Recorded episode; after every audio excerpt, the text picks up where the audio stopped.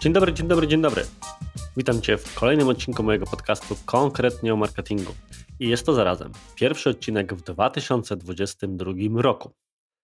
Jeżeli wszystko poszło po mojej myśli, to słuchasz go mniej więcej w drugim tygodniu roku. Jakoś tak mam wrażenie, że cały świat chyba z uwagi na to, jak ułożył się kalendarz, czekał z wystartowaniem na 10 stycznia, więc prawdopodobnie pracujesz już na pełnych obrotach i mam nadzieję, że jeszcze udaje Ci się wytrwać w postanowieniach noworocznych, bo podobno ten pierwszy, drugi tydzień miesiąca to tak naprawdę ten okres, w którym większość z nas gdzieś tam już pęka. I albo jeśli chciała przejść na dietę, to zje coś, czego nie powinna zjeść, albo jeżeli chciała rzucić palenie, to z nerwów sięga po papierosa. Różnie z tymi rzeczami po, podobno bywa.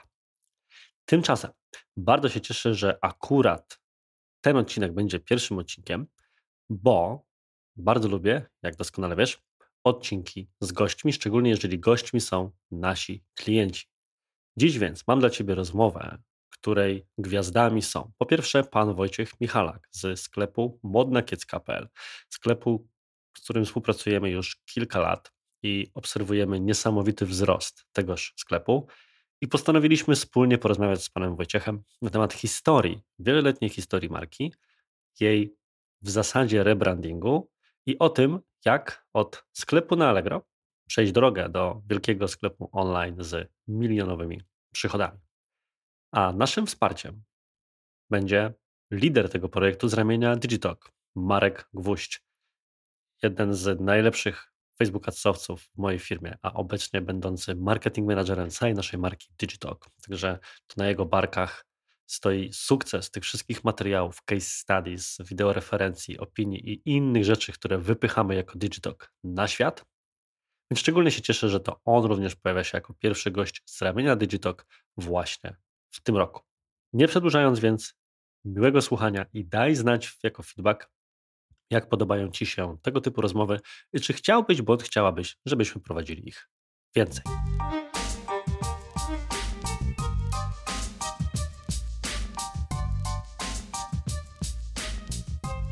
Panie Wojciechu, jeżeli na sam początek mógłby się Pan przedstawić wszystkim tutaj słuchaczom podcastu, to będziemy wdzięczni. E, witam wszystkich bardzo serdecznie. Wojciech Michalak, właściciel sklepu internetowego modnakiecka.pl. Może coś osobistego na, przykład, jeżeli, jeżeli jest gotów podzielić. Jakaś ciekawostka, e, jakieś nietypowe zainteresowania. Ludzie potrafią... Podróże, przede, podróże, podróże przede wszystkim, tak. Mam wrażenie, że cała moja historia to głównie chodzi o to, żeby prowadzę sklep po to, żeby pozyskiwać środki na podróżowanie, tak bym powiedział. To tej informacji wcześniej nie miałem, a muszę powiedzieć, że mam bardzo podobną motywację. W sensie też strasznie lubię podróżować i de facto nauczyło takiego podejścia jak pańskie, nauczył mnie jeden z moich byłych szefów z jednej agencji, której pracowałem, z którym też, też właśnie był właścicielem agencji, zawsze z nim rozmawiałem i miał taki zły dzień, jeżeli chodzi o pracę, to mówił mi, że właśnie on to wszystko robi po to, że później sobie pakuje plecak, jedzie na jakąś Islandię czy coś takiego. Jakieś ostatnie podróżnicze odkrycie, którym tak jeszcze na luźno może się pan ze słuchaczami podzielić? Coś pan poleca?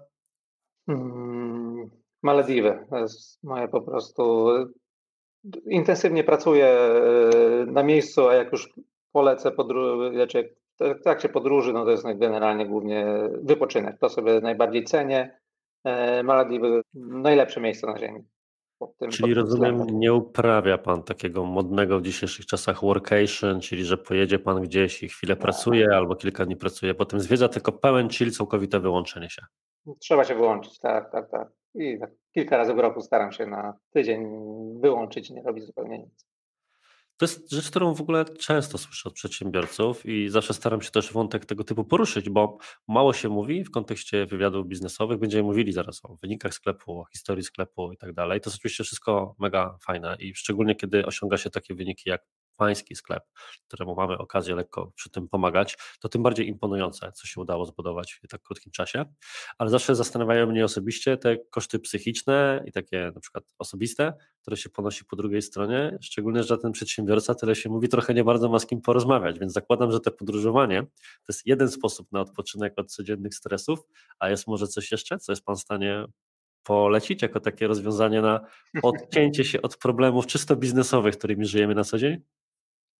No bo obawiam się, że tutaj nic, nic nie podpowiem, bo, bo jak jestem na miejscu, to naprawdę cały czas oddaję się pracy. Okej, okay, czyli jak my wszyscy w dzisiejszych czasach tutaj e, tak to wygląda. No ale dobrze, wróćmy już w tej chwili bezpośrednio do naszego biznesowego kontekstu spotkania. Dziękuję bardzo za podzielenie się tymi kilkoma uwagami osobistymi. Sklep, jak już powiedzieliśmy, nazywa się modnakiecka.pl i moje pierwsze pytanie brzmi, jak długo marka jest na rynku, kiedy powstała? Ja działalność prowadzę od 11 lat. E, pierwsze kilka lat no pod, e, pod inną marką, powiedzmy. Robiliśmy to samo, ale to jeszcze nie była modnakiecka.pl. E, sama modnakiecka.pl jako, jako nazwa pojawiła się w 2015 roku bodajże. Czyli 6 lat, 6, 6 lat działamy pod, pod tą nazwą. Wcześniej robiliśmy to samo, sklep się inaczej nazywał. No ale jakby ze względu na to, czym się zajmowaliśmy i co robiliśmy, no, nasunęła nam się, nasunął się pomysł po prostu na, na tą nazwę, która wydaje mi się no, była idealna do tego, co robimy. Te pierwsze 6 lat, bo tak już zaokrąglmy, mhm. E, to asortyment był mniej więcej ten sam i po prostu jedyną zmianą było takie repozycjonowanie i wejście w zupełnie inny rodzaj e, powiedzmy klientów czy brandingu, czy była jakaś inna zmiana, również produktowa? Nie, produkt był, e, produkt był bardzo podobny. Tutaj bardziej e, uzależnieni byliśmy głównie od e, Allegro i, i tam prowadziliśmy sprzedaż. Po kilku latach prowadziliśmy, znaczy stworzyliśmy swój sklep, on był wtedy pod inną nazwą. Nazwa to była greatshop.pl, tak jak nazwy od nazwy mhm. firmy to jakby jak, jak w żaden sposób się nie kojarzyło z tym, z tym co robimy, dlatego no, szukaliśmy po prostu innego rozwiązania. A nazwa, tak która jest swoją drogą bardzo wdzięczna, to kto, kto wpadł na pomysł nazwy Modna Kiecka? Dlaczego akurat taka? No tutaj musiała być kobieta przy, przy tym. Y, moja żona y, wpadła na ten pomysł. Y, dlaczego taka? No właśnie kwestia chyba tego, czym się zajmowaliśmy. Sprzedawaliśmy głównie sukienki, zresztą tak jak do, do dzisiaj to robimy. Hmm? E, szukaliśmy polskiej nazwy. Taki był pomysł. No i tak I stąd, I stąd modna kiecka, rozumiem. A jaki był powód? Czyli zakładam, że pierwszym kanałem sprzedaży, to cofnijmy się do tych samych początków, bo tym, dzięki mhm. temu łatwiej będzie nam zrozumieć pewnie całą drogę, którą Państwo jako firma przeszli. Czyli zaczyna się to jeszcze wcześniej, bo marka ma tyle lat, jak powiedzieliśmy, cała działalność ma tych lat już kilkanaście, więc w takim razie skąd w ogóle pomysł na to, czyli za czym jeszcze w ogóle ta działalność powstała, żeby zająć się akurat handlem internetowym i jeszcze akurat sukienkami? Może odpowiem od początku. Pracowałem na etacie, w biurze podróży zresztą, stąd może ta pasja do podróży. Wszystko się składa w całość teraz. E, zresztą do dziś prowadzimy jeszcze z żoną biurę podróży, to już jeszcze oddzielna historia. Pracowałem na etacie, było trochę wolnego czasu trochę może mieliśmy większe oczekiwania, no i padliśmy na pomysł, żeby coś, coś zrobić. Mieliśmy trochę, trochę oszczędności. Niedużo, bo to na początek to była inwestycja rzędu 20 tysięcy złotych i tak, tak zaczynaliśmy. E, skąd pomysł na, na e-commerce w ogóle? Jeszcze w czasach studiów e, troszkę sobie dorabiałem, właśnie handlując na Allegro. To wtedy były mhm. zegarki, w ogóle totalnie coś innego. E, no ale gdzieś tam próbowałem coś działać, więc mniej więcej wiedziałem, jak, jak to działa. E, dlatego też weszliśmy w e-commerce. Mhm. Rozumiem, czyli była historia takich swoich własnych, prywatnych działań z tymi zegarkami. E, tak. I później, kiedy pojawiły się środki, zdobyte pracą tak. na etacie ciężką, to w tym momencie pomysł, że w takim razie rozwiniemy to, ale jednak od zegarków do odzieży damskiej Mhm. No tu pojawia się, tak, tu pojawia się żona, która gdzieś tam e, zdecydowanie bardziej się czuła w, w temacie odzieży. E, no też szuka, szukaliśmy czegoś, produktu, który, e, którym zainteresuje się większą ilość osób. No, tak naprawdę od razu zaoferowaliśmy produkt dla, dla wszystkich. No, ograniczyliśmy się powiedzmy, że do, do kobiet, że do odzieży damskiej, ale staraliśmy się, żeby jednak to, to był produkt dla Czyli celem był wolumen. Odbiorców. Czyli tak, celem tak, był tak, wolumen. Jak od początku. To było oczywiście to doświadczenie ze sprzedażą na Allegro i z tego, co usłyszałem do tej pory, rozumiem, że pierwszym wyborem było, żeby w takim razie postawić na sprzedaż na Allegro. Ale sklep pojawił się dopiero później, więc dlaczego nie wystartować od razu z własnym sklepem? Dobre pytanie. To jeszcze mam wrażenie, że to jeszcze, nie wiem, zbyt, może zbyt mała wiedza, za, za szybko. To jeszcze dla mnie było, było zbyt, zbyt małe doświadczenie. To było 11 lat temu, no jeszcze wtedy ze sklepem mhm. internetowym, własnym sklepem internetowym nie było tak łatwo. Jasne. Myślę, że gdzieś już nie pamiętam w tym momencie dokładnie po jakim czasie, dwóch, trzech latach mieliśmy już własny sklep. Czyli te Allegro było taką metodą na sprawdzenie w ogóle pomysłu, tak? Czy to się przyjmie? Tak, tak, tak. Tak, bo to w tamtych czasach to mam wrażenie, że większość y, takich małych przedsiębiorców, y, jak coś robiło w internecie, to zaczynało od Allegro i próbowało w ten, w ten sposób. Dla nas to też, e, no też było prostsze gdzieś tam. To kiedy przyszedł taki moment, e, bo zakładam, że to nie była decyzja podjęta tak ad hoc, czyli rozpoczęli Państwo sprzedaż na Allegro. Mm, zaczęło się to sprzedawać w jakichś tam ilościach i pewnego dnia budzi się Pan, rozmawia z żoną i postanawiacie Państwo odpalić już własny sklep. Więc jakie były korzenie tej decyzji? Czy to po prostu okazało się, że sprzedaż już jest tak wysoka? Czy Państwo poczuli się, że platforma w jakiś sposób Państwa ogranicza? Czy były jakieś inne motywacje? E, tak, no to głównie było, było e, były takie ograniczenia ze strony Allegro, na pewno koszty, e, kwestia tego, że na Allegro też już byliśmy no dosyć, ten jakby tą sprzedaż sukienek dosyć mocno rozwinęliśmy już tak. Mhm. Wolumeny sprzedaży też już były całkiem, całkiem niezłe. Doszliśmy do wniosku, że no czas, czas robić własny sklep. Także dlatego to, to zrobiliśmy. No tutaj myślę, że troszkę też się spóźniliśmy z, z jakby większym promowaniem tego sklepu, no bo to, to pewnie należałoby zrobić e, trochę, trochę wcześniej. Tak? na początku był sklep, ale to był, był sklep właściwie bez, bez sprzedaży, bo nie było żadne, żadnej promocji. Robię sobie taką oś czasu w głowie, czyli cofnęliśmy się 12 lat do tego momentu, w którym Państwo 11 przepraszam. 11, przepraszam, wymyślili, żeby zacząć sprzedawać na Allegro. Od tego czasu powiedział Pan, że mniej więcej dwa lata zajął ten okres, żeby zacząć tworzyć własny mhm. sklep, więc jesteśmy teraz 9 lat wstecz. Dla pewnie niektórych spośród nas słuchających okres, gdzie jeszcze nawet o tej branży, której teraz nie skończyli, skończyli, jeszcze nawet nie myśleli. I tak jak Pan też słusznie zauważył, dzisiaj też sklepy tworzy się zupełnie inaczej, więc co było tak z ciekawości lekko, można powiedzieć, archeologicznej wręcz, głównym wyzwaniem, jeżeli chodzi o odpalenie własnego sklepu internetowego w tamtych czasach? O ile to było trudniejsze w stosunku do tego, co obserwując nawet na co dzień, widzi Pan dzisiaj? Hmm. Trudniejsze. Mam wrażenie, że właśnie trudniejsze to było przede wszystkim pokazanie się światu. Okej. Okay. Bo tworzy sklep, no to nie był jakiś tam duży problem. Gdzieś y, można było kupić właściwie gotowe mechanizmy, które, które funkcjonowały już, już w tamtym czasie. No trochę nad tym posiedzieć, na pewno czy potrzeba było na to czasu, tak? Mhm. E, czasu, trochę takiego zaangażowania. E, ale dlaczego? Czyli dotarcie do konsumentek, w sensie sama reklama była trudniejsza? Dotarcie do konsumentek, tak, tak, tak. Wydaje mi się, że znaczy trudniejsze. No, tak, no, uważam, że trudniejsze. To jak udało się w takim razie, bo rozumiem, że mamy taką sytuację w tym momencie. Jest sobie sprzedaż na Allegro na pewnym poziomie, uruchamiają Państwo sklep, no i tą przewagą Allegro jest to, że kupujący już tam są, ewentualnie są gotowe mhm. rozwiązania, które pozwalają tych kupujących zdobyć. A tu mamy sytuację, w której pojawia się e, nowy sklep, który trzeba dopiero wypromować, to zaprezentować.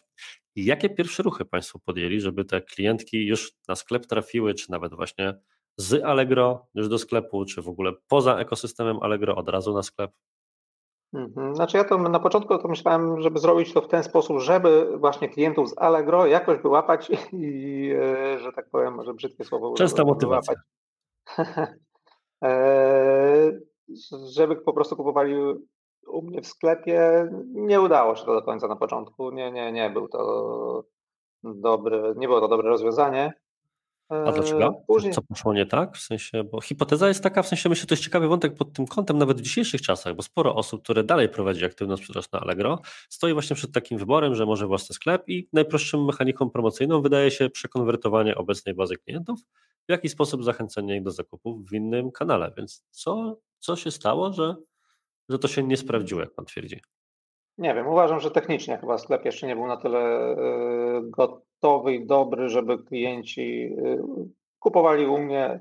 Łatwiej było po prostu wejść na Allegro i to, i to kupić. Tak? Bo tutaj kwestia, myślę, że przygotowania samego sklepu. Że on był na tyle jeszcze prymitywny i taki hmm. niefunkcjonalny, że tutaj mogły być jeszcze mogły być tego typu tematy. No wiadomo, zbudowanie marki, no to też jest bardzo duży problem. Tak? Jasne. I teraz mija te sześć cztery w tym momencie chyba już lata od powstania tego pierwszego sklepu, więc mamy sześć lat od momentu startu, tak budujemy dalej tę oś czasu historyczną mhm. jest ten moment przejścia, e, otwiera się nowy rozdział, e, modna kiecka. Czy to wiązało się właśnie ze zmianami również przejścia na jakiś nowy silnik sklepowy, czy jeszcze jakieś takie inne sygnały mocnego przejścia, nowego rozdania? Nowy silnik sklepowy tak e, i przede wszystkim dużo większe nakłady na marketing wtedy tak naprawdę odkry, odkryliśmy moc e, Facebooka i tutaj no to od Facebooka zaczęliśmy e, głównie działania takie marketingowe na większą skalę. Okej, okay, czyli do tej pory, w takim razie wcześniej, to pozyskiwanie klientów też było poprzez Facebooka, czy jakimiś innymi kanałami? Nie, to głównie to było, wcześniej to było głównie, głównie Allegro. Rozumiem. Czyli w takim razie przyszedł ten moment, że podchodzimy do tego jeszcze poważniej niż do tej pory, odpalamy nowy sklep, inaczej wyglądający, nową markę, budujemy ją, powstają, zaczynamy wykorzystywać do tego Facebooka. E, I jak to wyglądało? W sensie, jak duże to były na przykład, chociażby jakimś rzędem wielkości, nakładem finansowym, jakie efekty to przynosiło? Bo ten Facebook 6 lat temu to jednak trochę inny Facebook niż w dzisiejszych czasach nawet kosztował. Mhm. Ale łatwiej było. łatwiej było. Łatwiej. No. Promowanie postawy Wystarczyło promować, na przykład promować post. E, no myślę, że na Facebooku była zdecydowanie mniejsza konkurencja. E, dużo tańsze było pozyskiwanie ruchu wtedy. E, teraz, jeżeli chodzi o jakieś tam koszty, budżety, nie pamiętam w tym momencie. No to Jasne. Powiedzmy, że to było, nie wiem, teraz naprawdę nie pamiętam, 10 tysięcy złotych miesięcznie może. Hmm. Może nawet mniej. No, jakiś rzędu te, tego kwoty, kwoty. To naprawdę już dawało wtedy dosyć spore mm, ilości zamówień. Tak. I co takiego sprawiło, że poczuli Państwo, że doszliście Państwo do ściany i trzeba szukać albo kolejnych kanałów marketingowych, albo właśnie wkładać coraz więcej pieniędzy jak się to udało wykryć? Bo często obserwujemy taką sytuację, że ludzie próbują, myślą na przykład, że sami robią coś źle, że może jeżeli coś przestawią inaczej, to będzie od razu lepiej, a nie biorą pod uwagę na przykład tego, że to jest ten moment, gdzie na przykład trzeba właśnie byłoby się obudować innymi kanałami, a pan, do czego zaraz będę też chciał nawiązać, generalnie, to bardzo cenimy sobie w zespole, ma otwartość na testowanie różnego rodzaju kanałów marketingowych, najróżniejszych, od socjalowych po nie tylko, więc mhm. co, co, co było tym momentem, w którym ten Facebook był już albo na takim poziomie dobrym, albo coraz gorszym, że stwierdził pan, to jest ten czas na inne kanały marketingowe? No to już sporo później. Tak naprawdę na początku to Facebook e, dawał naprawdę duże możliwości. Tutaj nie, e, nie pamiętam też momentu już kiedy, ale długo nie widziałem tego sufitu, że tak powiem. Mhm. E, tam to jedyne ograniczenia, większe ograniczenia mieliśmy jakieś tam logistyczne niż z dostarczaniem ruchu, bo to, bo to było naprawdę dobry, OK, czyli Facebook służył dostarczaniu, dostarczaniu ruchu w tym momencie, no i sklep dynamicznie rósł, bo tak. tak. tak możemy założyć. I zawsze to jest takie jedno z moich ulubionych pytań, ono jest dość ogólne, ale pozwala skręcić praktycznie w dowolnym kierunku. Co było takim największym wyzwaniem slash problemem, zależy czy mówimy po warszawsko-korporacyjnemu, czy po ludzku zwyczajnemu, więc co było tym wyzwaniem slash problemem, największym, które się pojawiło i zaskoczyło Pana w procesie rozwoju własnego sklepu internetowego? Na tamtym etapie? Mm. Długi czas to problemem była w ogóle logistyka. Po prostu problem z, z obsłużeniem jakby coraz większej ilości zamówień, tak? To tak szybko rosło, że, że, no, że to było po prostu problematyczne. Ale to jak udało się ten problem e, zażegnać? Czy to kapitał ludzki, po prostu zatrudnienie większych liczby ludzi, z czym na przykład wcześniej pan zwlekał, czy może wdrożenie jakiegoś systemu, który pomagał tym zarządzać? Oj, to różne etapy były. Myślę, że największym problemem to była po prostu moja osoba, kiedy, gdzie ja długi czas chciałem wszystko zrobić sam. Jak wszyscy przedsiębiorcy, to znamy to. To co sprawiło, że e, poddał się pan temu, że jednak trzeba to zdelegować albo na osobę, na maszynę, czy na cokolwiek innego? No, po prostu doba się skończyła. No mówię, wie pan jak to jest. to, w każdym wywiadzie, którego praktycznie ja słucham, albo nawet właśnie tak jak mam przyjemność z panem teraz rozmawiać, to pojawia się ten sam motyw, że wszyscy mówią, że trzeba jak najszybciej przerobić sobie w głowie, że należy delegować, zatrudniać ludzi, oddawać odpowiedzialność, ufać tym ludziom. I wydawałoby się, że nie ma zakątka internetu czy przedsiębiorcy, który by tego nie mówił, a potem się rozmawia z kolejnym przedsiębiorcą, który mówi, w sumie to wiedziałem, ale i tak bardzo długo z tym zwlekałem i jeszcze nie znam osoby, która powiedziałaby, że w bardzo dobrym momencie postanowiłem oddać odpowiedzialność swojej firmie. Tylko wszyscy mówią za późno, zwlekałem, to ja byłem tym blokerem. Więc co się zmieniło? Jak, poza tym faktem, że doba się skończyła, czy to faktycznie było tak, że postawił się pan pod ścianą i nie wiem, były jakieś problemy zdrowotne czy inne, czy coś innego sprawiło, że zmienił pan myślenie i postanowił to oddelegować? Mm, to znaczy tak, no pojawiła się właśnie modna kiecka, gdzie, gdzie tutaj ten czas, gdzie jakby wzrosty były zdecydowanie większe niż wcześniej, tak? No tutaj już y, zrobiło się poważniej. W międzyczasie urodziło mi się dziecko, gdzie, gdzie wiadomo, no to już trzeba było troszkę czasu poświęcić bardziej, bardziej rodzinie. E, stąd też decyzja o, o zatrudnianiu kolejnych osób i, i działaniu bardziej w zespole niż, niż samodzielnie. Hmm? To kto, tudzież jaka funkcja, na którą kogoś Pan zatrudnił, okazała się taka kluczowa w rozwoju, że może Pan stwierdzić, odkąd oddałem ten obszar albo zatrudniłem tę osobę, to rzeczywiście odczułem wysoki skok jakościowy w tempie rozwoju mhm. czy możliwościach. No cały proces obsługi klienta na pewno. E, to e, tym się długo sam zajmowałem, bo to potrzeba do tego, że tak powiem, potrzeba było dużo szkolenia ludzi, więc tego, tego długo nie, nie chciałem oddać. No ale jak poczułem, że to jest już ten moment i, i trzeba to, to zrobić, to, to zdecydowanie to, to bym chyba postawił na pierwszym e, planie, bo, no bo jakieś tam tematy logistyczne, jest łatwiej to zrobić, tak, niż czy taki klasyczny problem biznesowy typu chciałbym oddać ten obszar, ale zbyt długo będę musiał tłumaczyć, jak go oddać, więc dalej go tak. robię sam, mimo że się z tym męczę. Dokładnie. Nie mam czasu na e, przeszkolenie kogoś. Tak. Ale w końcu się okazało, że sytuacja była już tak, e, troszkę oczywiście pompując, ale dramatyczna, że ten czas musiał się znaleźć i się finalnie znalazł.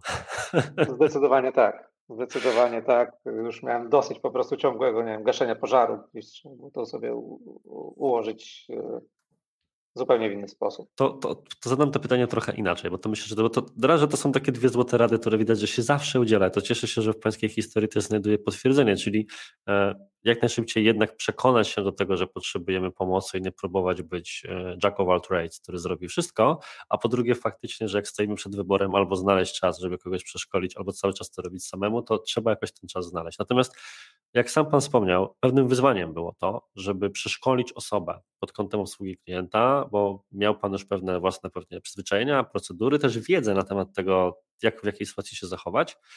I jak się Pan e, zabrał za taki proces szkolenia? Czy to było jakieś ustandaryzowane? Szukał Pan jakiejś wiedzy w tym temacie? Czy to myślę, że wielu przedsiębiorców jest w takiej samej sytuacji, że trochę nie ma żadnej mhm. wiedzy z zewnątrz, jak to zrobić, żeby w ogóle takie szkolenie przygotować, czy tę swoją wiedzę przekazać. Nie każdy jest nauczycielem, ale ma takie tendencje. Więc czy jest coś, co może Pan poradzić w tym zakresie? Stoimy z nowym pracownikiem, mamy mu oddać jakiś obszar albo wytłumaczyć, jak ma tę swoją robotę robić. I teraz jak zagadać? To dobre pytanie. Znaczy ja też jestem, ja generalnie jestem samoukiem, więc wszystkiego prawie się nauczyłem w tej dziedzinie sam. Eee, nie dam tutaj jakichś takich, takich specjalnych rad. Eee, po prostu siadłem z, z pracownicą i ją nauczyłem. Mhm. Początek była jedna pracownica, później kolejne.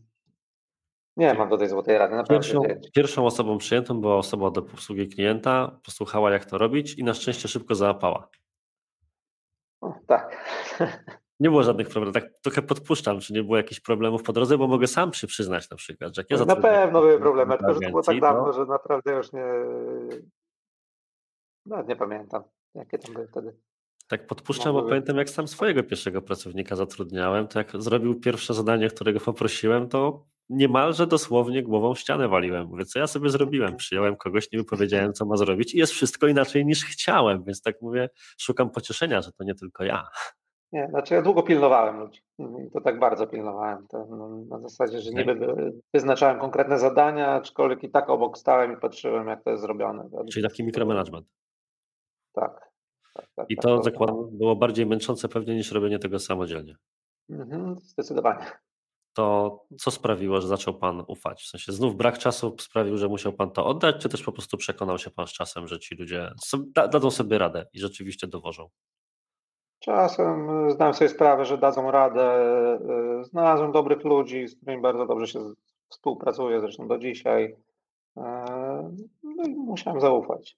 W takim razie przeskoczmy na chwilę do dzisiejszego, dzisiejszych czasów. E, jak duży jest zespół obecnie? Od, tego pierwszy, od tej pierwszej pracownicy to ile teraz mamy tych pracowników i pracownic?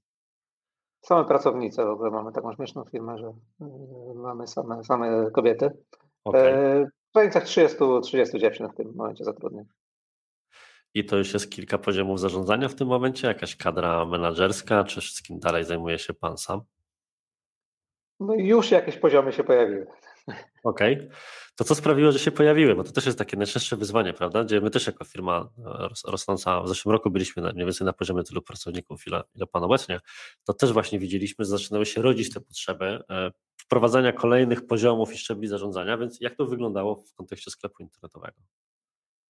To znaczy tak, no powiem w momencie, kiedy mam e, pod sobą powiedzmy 20, 20 osób, bo to pewnie był taki etap mniej więcej, e, różne zadania do wykonania, różne działy, no, no trzeba to w którymś momencie oddać ludziom zarządzanie pewnymi e, działaniami w firmie, bo no bo nie da się, to się po prostu inaczej nie da, musiałbym tam chyba siedzieć 24 godziny na dobę i Co było najtrudniej oddać? Także z drżącym sercem, żeby ktoś to przejął? Mm, to otóż wrócę chyba znowu to samo, co przed chwilą mówiłem, do, do działu obsługi klienta. To, jest dział obsługi klienta, ale, ale tutaj to chyba było najtrudniejsze, tak, do, do, do samego końca. Tak zawsze od samego początku, jak prowadzę firmę, no na tym mi najbardziej zależało, żeby ci klienci byli zawsze e, obsłużeni szybko, zadowoleni, e, więc to było najtrudniejsze zadowolony klient, w tym wypadku klientka, będzie wracać po prostu. I stąd taki Dokładnie. fokus na obsługę klienta, jak rozumiem. Zdecydowanie, chociaż tak sobie przeanalizuję y, tą swoją firmę, tak właśnie dzisiaj myślałem przed, przed rozmową, to właściwie zafokusowany to jestem prawie na każdy aspekt tej firmy, więc to co było oddać w takim razie najłatwiej? Na zasadzie, że a bez żalu, niech się tym ktoś zajmie i ciężko to zepsuć. Nic. Już się bałem, że usłyszymy reklamę. Nie, reklamę, no. właśnie, reklamę, reklamę. No reklamę już oddałem, reklamę oddałem stosunkowo szybko, aczkolwiek tak uważam, że za późno. Tak? No tutaj yy, myślę, że zdecydowanie też wcześniej, wcześniej należało to oddać specjalistom. Okej. Okay. Uważam, że robiłem to dobrze, aczkolwiek na pewno nie tak dobrze, jak, jak wy to potraficie zrobić. A to dziękuję bardzo za miłe słowo w imieniu przede wszystkim Marka i swoim tutaj po, po części również. Czyli e, rozumiem, że tutaj też ta potrzeba oddania marketingu też była pochodną braku czasu po prostu. E, tak, zdecydowanie tak. Za dużo, za dużo to już kosztowało czasu. Nie chcę podawać oczywiście jakichś bardzo dokładnych liczb, natomiast czy jesteśmy w stanie jakimś przedziałem, jeżeli mogę oczywiście prosić, e, bo żebyśmy też dać słuchaczom poczucie skali, czyli na przykład w stosunku do dwóch lat wstecz, przeciętne obroty w skali miesiąca czy roku kontra dzisiejsze, to jak duży to jest procent wzrostu, który się udało wypracować przez te ostatnie 2-3 lata? 2-3 lata, no to myślę, że to jest rzędu, nie tak powiedzmy, że pomiędzy 50 a 100% wzrostu rocznie. E, licząc tam powiedzmy od 3 lat wstecz, chociaż prawdopodobnie jakbym to policzył od początku, to pewnie też podobnie by to wyglądało jak wszyscy wiedzą, jest boom na, na e-commerce, więc jest, jest pewnie trochę łatwiej. Znaczy, łatwiej. Też jest większa konkurencja, więc to też może nie jest tak do końca łatwiej, to może złe, złe słowo. E, no nie jest odważnie, idziemy do przodu i wy nam w tym pomagacie. Dziękuję, a dziękuję, dziękuję. To troszkę na chwilę w tym momencie właśnie wywołałbym też e, Marka, no bo e, Marku, jeżeli mnie nie mylą dane z naszego CRM-a, to współpracujemy od kwietnia 2019 z Modną Kiecką. Potwierdzisz? Tak jest, to była końcówka 2019 roku i to jest początek mojej pracy. Tak, to się, to, się, to się też nałożyło, że właśnie mniej więcej wtedy zaczynałeś i też od razu współpracowaliśmy przy takim projekcie. I jak zaczynaliśmy, bo oczywiście nie zdradzając tutaj e, danych liczbowych pana Wojciecha, to te budżety, którymi operowaliśmy, były raczej bliższe tym, które Pan mówił na początku, prawda, z tych jeszcze tych czasów wcześniejszych.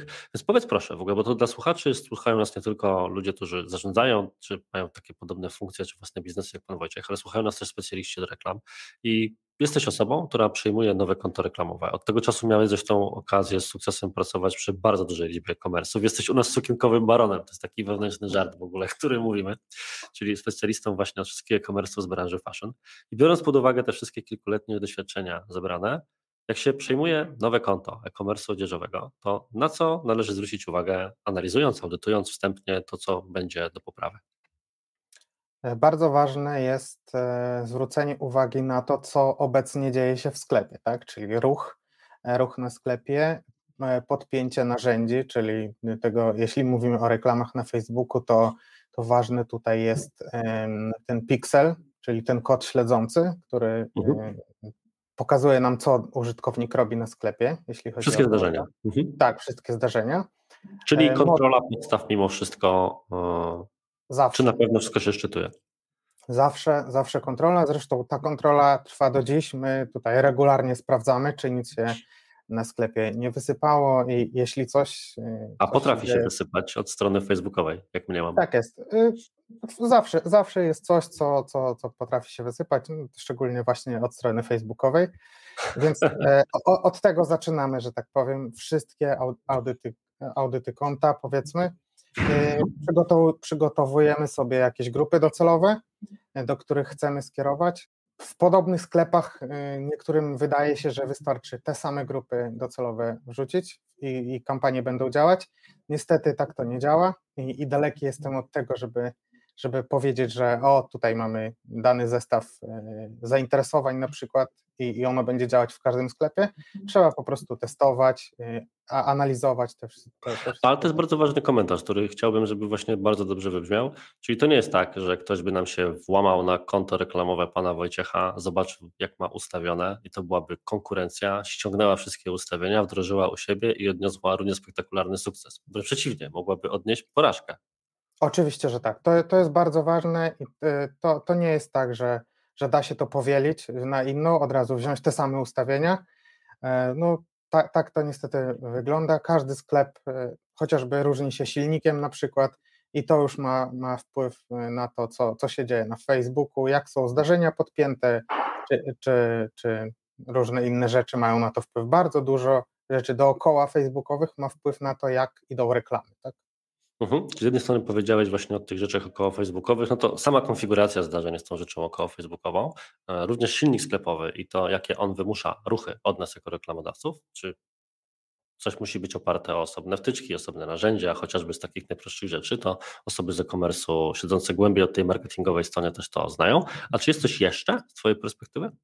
E, tak, świadomość klienta, tak? No bo czasami właśnie ta e, jakość obsługi czy odpowiadanie na komentarze, które pojawiały się na przykład pod kampaniami, pod kreacjami reklamowymi, czy, czy zapytanie, które kierują bezpośrednio e, do, do, do sklepu.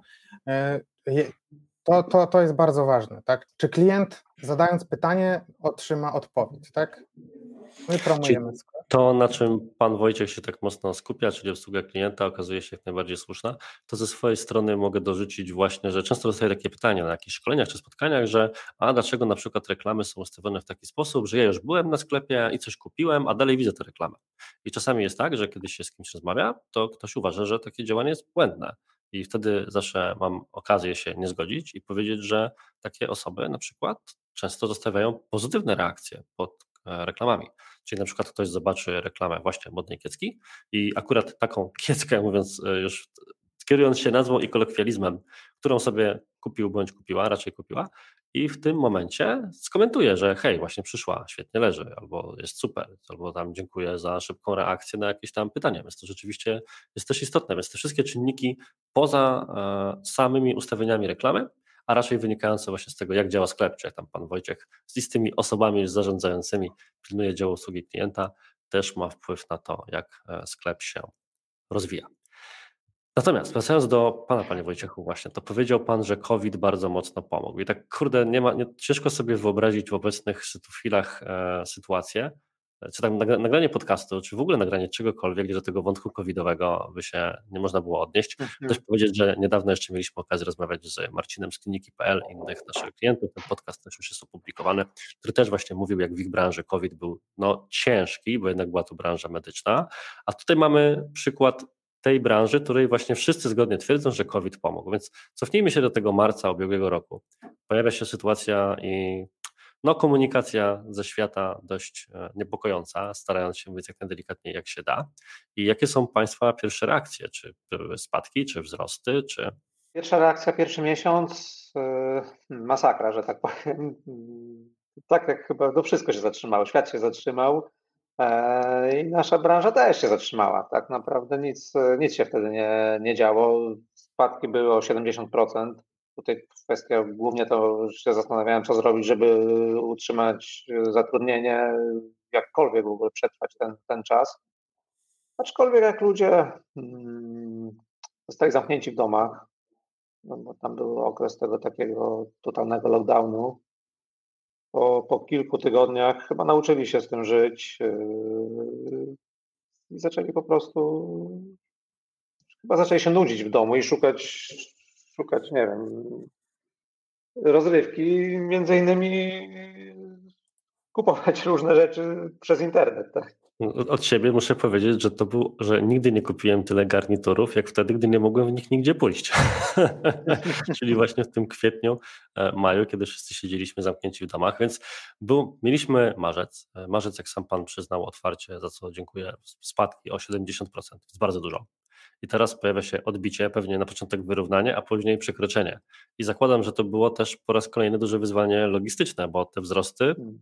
były jak dużego rzędu, kiedy już ci ludzie, jak sam pan stwierdził, zaczęli się nieco nudzić. Bardzo duże. Myślę, że to tam był wzrost, tak jakby, nie wiem, powoli sprawdzić maj 2018 do maja 2019, to przypuszczam, że tam, nie mam dokładnych danych w tym momencie, nie pamiętam, ale tam w granicach 100% to pewnie było tak E, lekko wzrostu w tym, w tym czasie, więc tak, zdecydowanie tutaj działania, cała logistyka była dosyć e, dużym problemem. Aczkolwiek, no wiadomo, no my gdzieś tam staramy się, e, znaczy staramy się, rośniemy cały czas, staramy się przygotowywać na, na, na, na dane sytuacje. U nas jest też trochę sezonowość. W momencie, nie wiem, na przykład przed świętami, takie jak cały jakby okres jesieni to są też duże, duże wzrosty, więc no, no jakoś potrafimy z tym na tyle się przygotować, żeby to działało.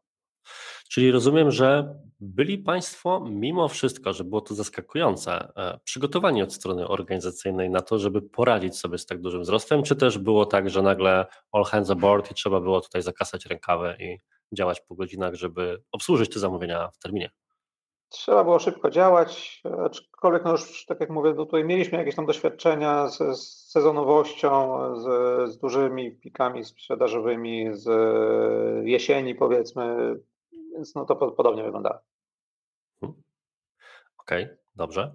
I teraz bardzo długo e, działania marketingowe oparte były głównie na Facebooku. Też kiedy rozpoczynaliśmy współpracę, no to właśnie był to pomysł e, naraz posunięcie właśnie w kontekście Facebooka.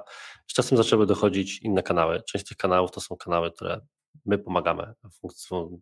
obsługiwać, zaraz do nich również e, wrócę, ale chciałem spytać też o takie kanały, które często są dostępne tylko dla ludzi o większej skali, albo właśnie ktoś na przykład nie myśli, bo każdy myśli tylko tym Facebookiem czy Googlem, a wiem, że Państwo prężnie korzystają, czyli na przykład skąd decyzja o współpracy na przykład z Domodi, czy inne tego typu serwisy?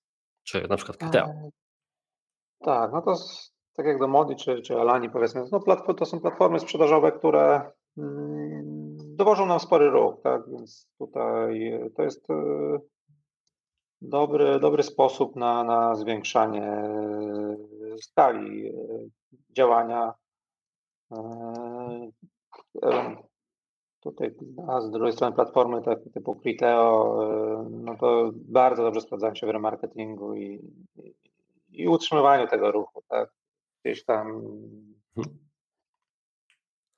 A skąd pomysł na to, żeby właśnie takie kanały testować? No bo przychodzi pewnie w życiu, że tak to można powiedzieć filozoficznie, każdego właściciela tego biznesu mm, chęć znalezienia nowych kanałów marketingowych. I takiego właśnie rozmawiamy z właścicielami, no to właśnie na początku każdym myśli Facebookiem, Googlem, newsletterem, jakimś automation, czy takimi rzeczami, które teraz akurat są w kontekście modnej kieckiej pod naszą kontrolą.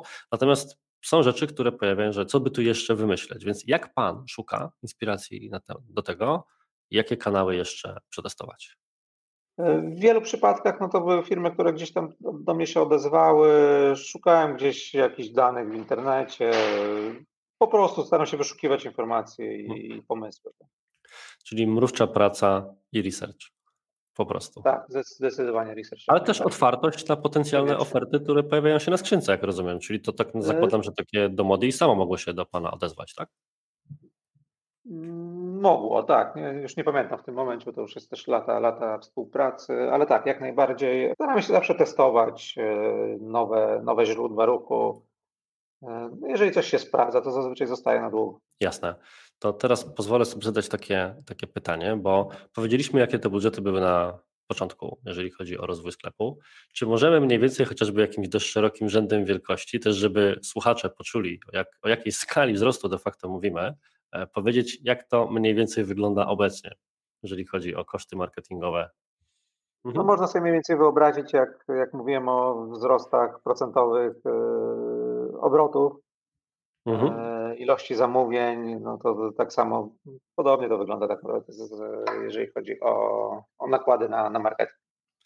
Jasne, więc tutaj właśnie chciałem na chwilę też przeskoczyć jeszcze do Marka, bo na Marku, jako osoba, która dostawała tutaj coraz większe, nazwijmy to teraz właśnie delikatnie, pole manewru, jeżeli chodzi o możliwości reklamowania się, to biorąc pod uwagę właśnie nawet doświadczenia z innych projektów, gdzie też kilkakrotnie, czy na przykład indziej może być nawet kilkunastokrotnie skaluje się budżet na współpracę w perspektywie roku, dwóch czy więcej, to z perspektywy osoby, która zajmuje się reklamami na Facebooku albo innymi, co jest wówczas największym wyzwaniem? Czy zmienia się w ogóle sposób pracy nad takimi kampaniami? Czy jest to trudniejsze, prostsze, czy tak samo, bo czasami na przykład też spotykam się z takimi powiedziami, gdzie ludzie twierdzą, że w zasadzie co to za różnica, to tam jedno zero w czy w w zestawie reklam dziennie, więc co tu się zmienia, więc czy możesz to zdementować albo potwierdzić?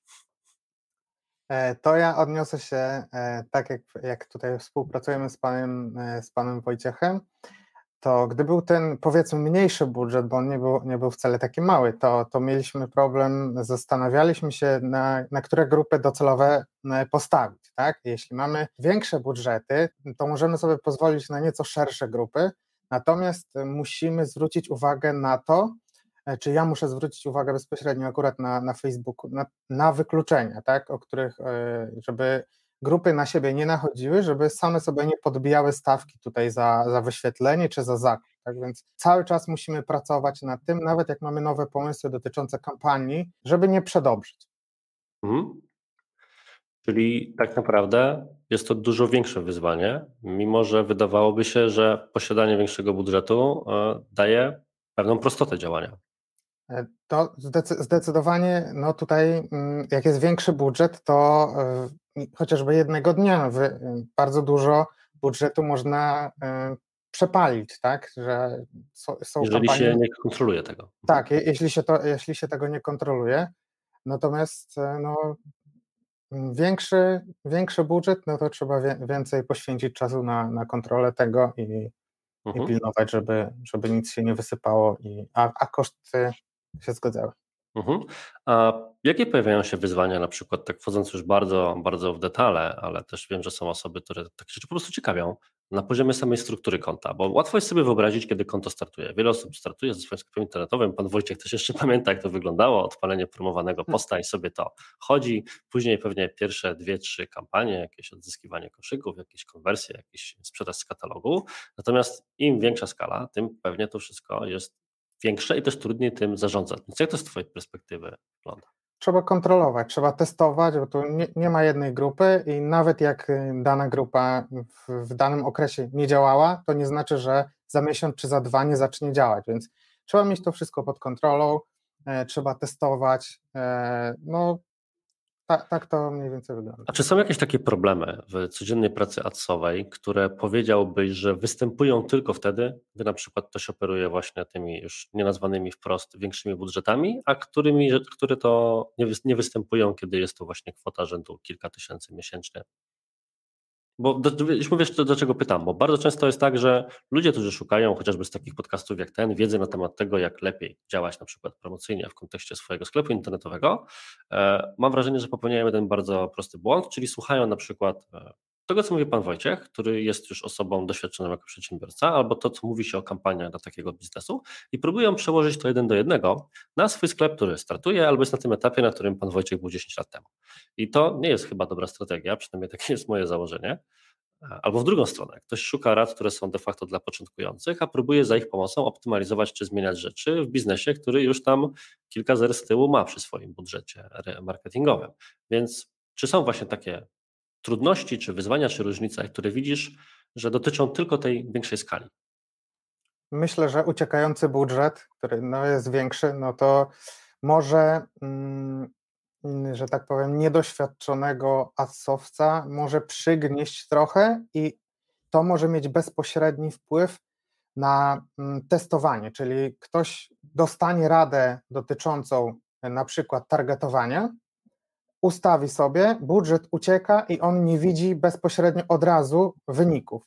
Niestety na to chwilę trzeba poczekać, nawet przy tak dużych budżetach. Tak? System, system reklamowy musi się nauczyć tego, do jakiej grupy, musi wybrać odpowiednie osoby, do których e, kierujemy reklamy. I myślę, że, że to może być taki bezpośredni problem. Czyli to nie jest tak z Twojej perspektywy, że mając na przykład, strzelam, pięć razy większą kwotę dzienną niż ktoś na początku drogi, jesteśmy w stanie zmusić algorytm do szybszego wyciągania wniosków? Myślę, że to nam pomoże, ale nie będą widoczne efekty tak, tak szybko, jak nam się wydaje. Czyli trochę tak, e, trochę daje to informację, ale i tak potrzeba cierpliwości i to nie jest tak, że jeżeli przeznaczę nagle pięć razy więcej pieniędzy, to dowiem się, uzyskam informację zwrotną z rynku w pięć razy krótszym czasie. Niestety tak.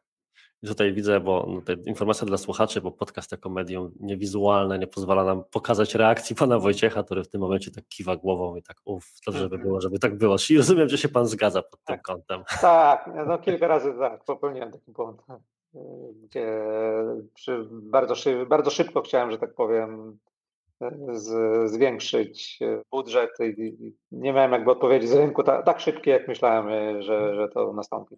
Tak, to jest też częsty wątek, który my e, i Marek, kiedy prowadzi webinary z naszego ramienia, czy jakieś inne materiały szykuje. I generalnie wszyscy w zespole staramy się tą zasadą kierować, że nawet jeżeli się ma te środki e, i można byłoby e, nimi operować, to trzeba na przykład zwiększać budżet tak o kilkadziesiąt procent szczególnie przy tej większej skali. Lepiej poczekać dwa tygodnie, żeby dojść do kwoty, którą się chciało, niż z dnia na dzień to zrobić, bo może to zepsuć całą optymalizację na poziomie zestawu reklam. I cieszę się też, że Pan to w tym momencie potwierdza. To jeszcze takie moje pytanie do Pana, Panie, panie Wojtku, na tym etapie, bo sklep już jest, no umówmy się, to jest duża skala, to jest duża marka, e, też jak już powiedzieliśmy, dużymi budżetami też operująca, działająca w bardzo wielu kanałach marketingowych, bo i e-mail marketing, i Facebook, i reklamy w Google, i te wszystkie inne kanały, których też wspominaliśmy z boku. Osoba taka jak Pan, na takim już stanowisku, czy przy takiej skali. Jakie są teraz takie największe wyzwania czy problemy, które Pan identyfikuje, które albo blokują, albo w jakiś sposób e, stoją na drodze do tego, żeby rosnąć jeszcze bardziej? No tutaj, wiadomo, chyba największym problemem ogólnie w branży to jest pozyskiwanie nowych e, klientów. No, chcąc rosnąć jeszcze bardziej, no to trzeba e, szukać cały czas nowych źródeł ruchu, tak? I to, mhm. i to jest chyba największe wyzwanie tak naprawdę.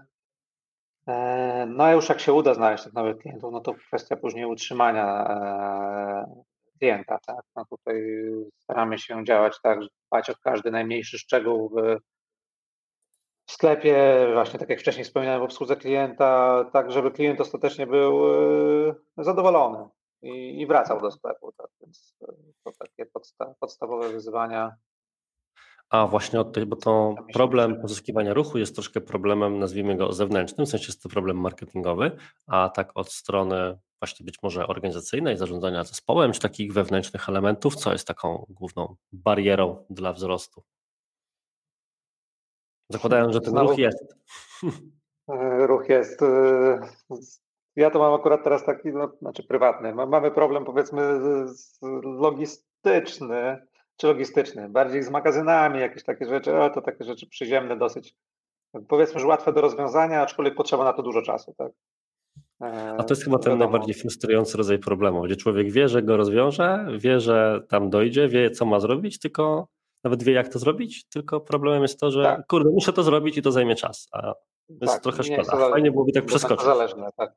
Dokładnie, nie jest to zależne od nas, więc, hmm. e, więc tego typu problemy, no głównie z logistyką, e, z tym walczymy cały czas. Mhm. Przy, przy, dużych wzrostach stałych to no, pojawiają się co chwilę. Mhm.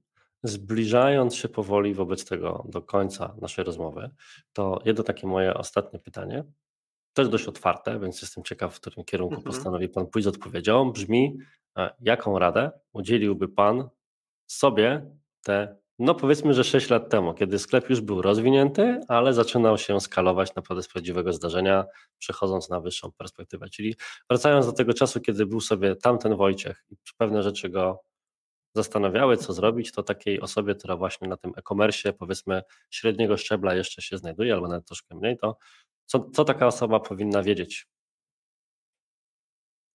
E, to tak, no na pewno szybciej, szybciej, zdecydowanie szybciej bym przeniósł biznes z Allegro na, mm, na własny sklep. Tak? No tutaj e, myślę, że z tym się troszeczkę opóźniliśmy. E, kolejny temat, który też myślę, że za długo ciągnęliśmy w ten sposób, to na własną rękę robienie reklam na Facebooku, znaczy w ogóle chyba z Facebookiem wystartował, bo wtedy szybciej, tak?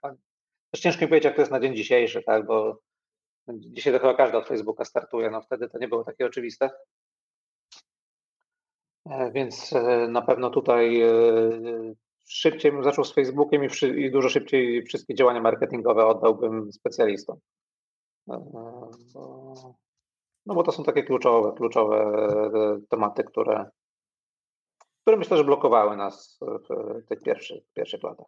Czyli to jest taki trochę leitmotiv naszej całej rozmowy, gdzie i zaczął Pan trochę o tym tempie wzrostu i o tym, że właśnie trochę zwlekał Pan z oddaniem jakichś odpowiedzialności wewnętrznych, nawet mówiliśmy w kontekście tej usługi klienta i tak dalej.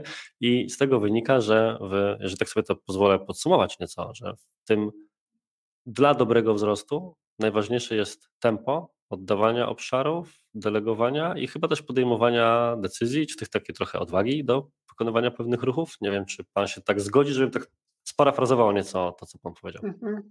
Zgodzę się, tak. Myślę, że zdecydowanie, zdecydowanie tak. Wszystko, jak są jakieś pomysły, to trzeba je szybciej realizować. Okay. U mnie było dużo pomysłów, a czas realizacji zawsze było taka może później, to jest dosyć trudne i tak Odkładane to było zazwyczaj w czasie. Zawsze jak rozmawiam z naszymi klientami, czy na jakichś szkoleniach bądź konsultacjach, to mówię takie zdanie, że w biznesie się nie przegrywa z konkurencją, tylko przeważnie samemu ze sobą. No bo właśnie albo samemu ze sobą w rozumieniu, że czegoś się nie zdeleguje, nie odda, z czym się człowiek waha, albo tak ze sobą w rozumieniu ze własną organizacją, czyli coś się nie przekaże, coś chciałoby się przekazać, ale się tego nie zrobi. Zespół gdzieś tam po drodze rozmyje odpowiedzialność, coś się nie zadzieje, choć mogłoby się zadziać, więc nie mówię oczywiście, że to były problemy, które gdzieś u Państwa występowały, ale generalnie wszyscy jesteśmy w tym świecie, gdzie podobne problemy biznesowe nastają. No tak, to podobnie wygląda. Dobrze, Panie Wojciechu, bardzo dziękuję wobec tego za naszą rozmowę, za przyjęcie zaproszenia. E, życzę kolejnych 50-100% wzrostu przez kolejne lata, rok do roku. Jakoś, jakoś z Markiem tutaj damy radę, z pozostałą częścią zespołu ogarnąć, żeby tam od tej strony reklamowo to hulało, a Pan mam nadzieję, że i logistycznie, i magazynowo, i z każdą inną rzeczą również sobie poradzi. Bardzo dziękuję za rozmowę. No i mam nadzieję, że tak, tak dalej będzie to szło w tym kierunku. I to tyle w dzisiejszym odcinku. Bardzo Ci dziękuję za wysłuchanie. Będę wdzięczny za jakikolwiek feedback dowolną drogą. Mailową, na Facebooku, na Twitterze, gdzie tylko znajdziesz mnie bądź firmę Digitalk. Możesz mi nawet wysłać tradycyjny list nie mam kiedy używać nożyka do listów, więc bardzo chętnie takowy otrzymam. Może ktoś na to szaleńczo pokusi, bo póki co tym nożykiem otwieram przede wszystkim jakieś rachunki. Jeżeli odcinek Ci się podobał lub cały podcast, mam nadzieję Ci się podoba, zostaw feedback, gwiazdkę, ocenę w komentarzu na Spotify, e, na Apple Podcast, gdziekolwiek go słuchasz. Do usłyszenia w przyszłym tygodniu. Miłego dnia i cześć!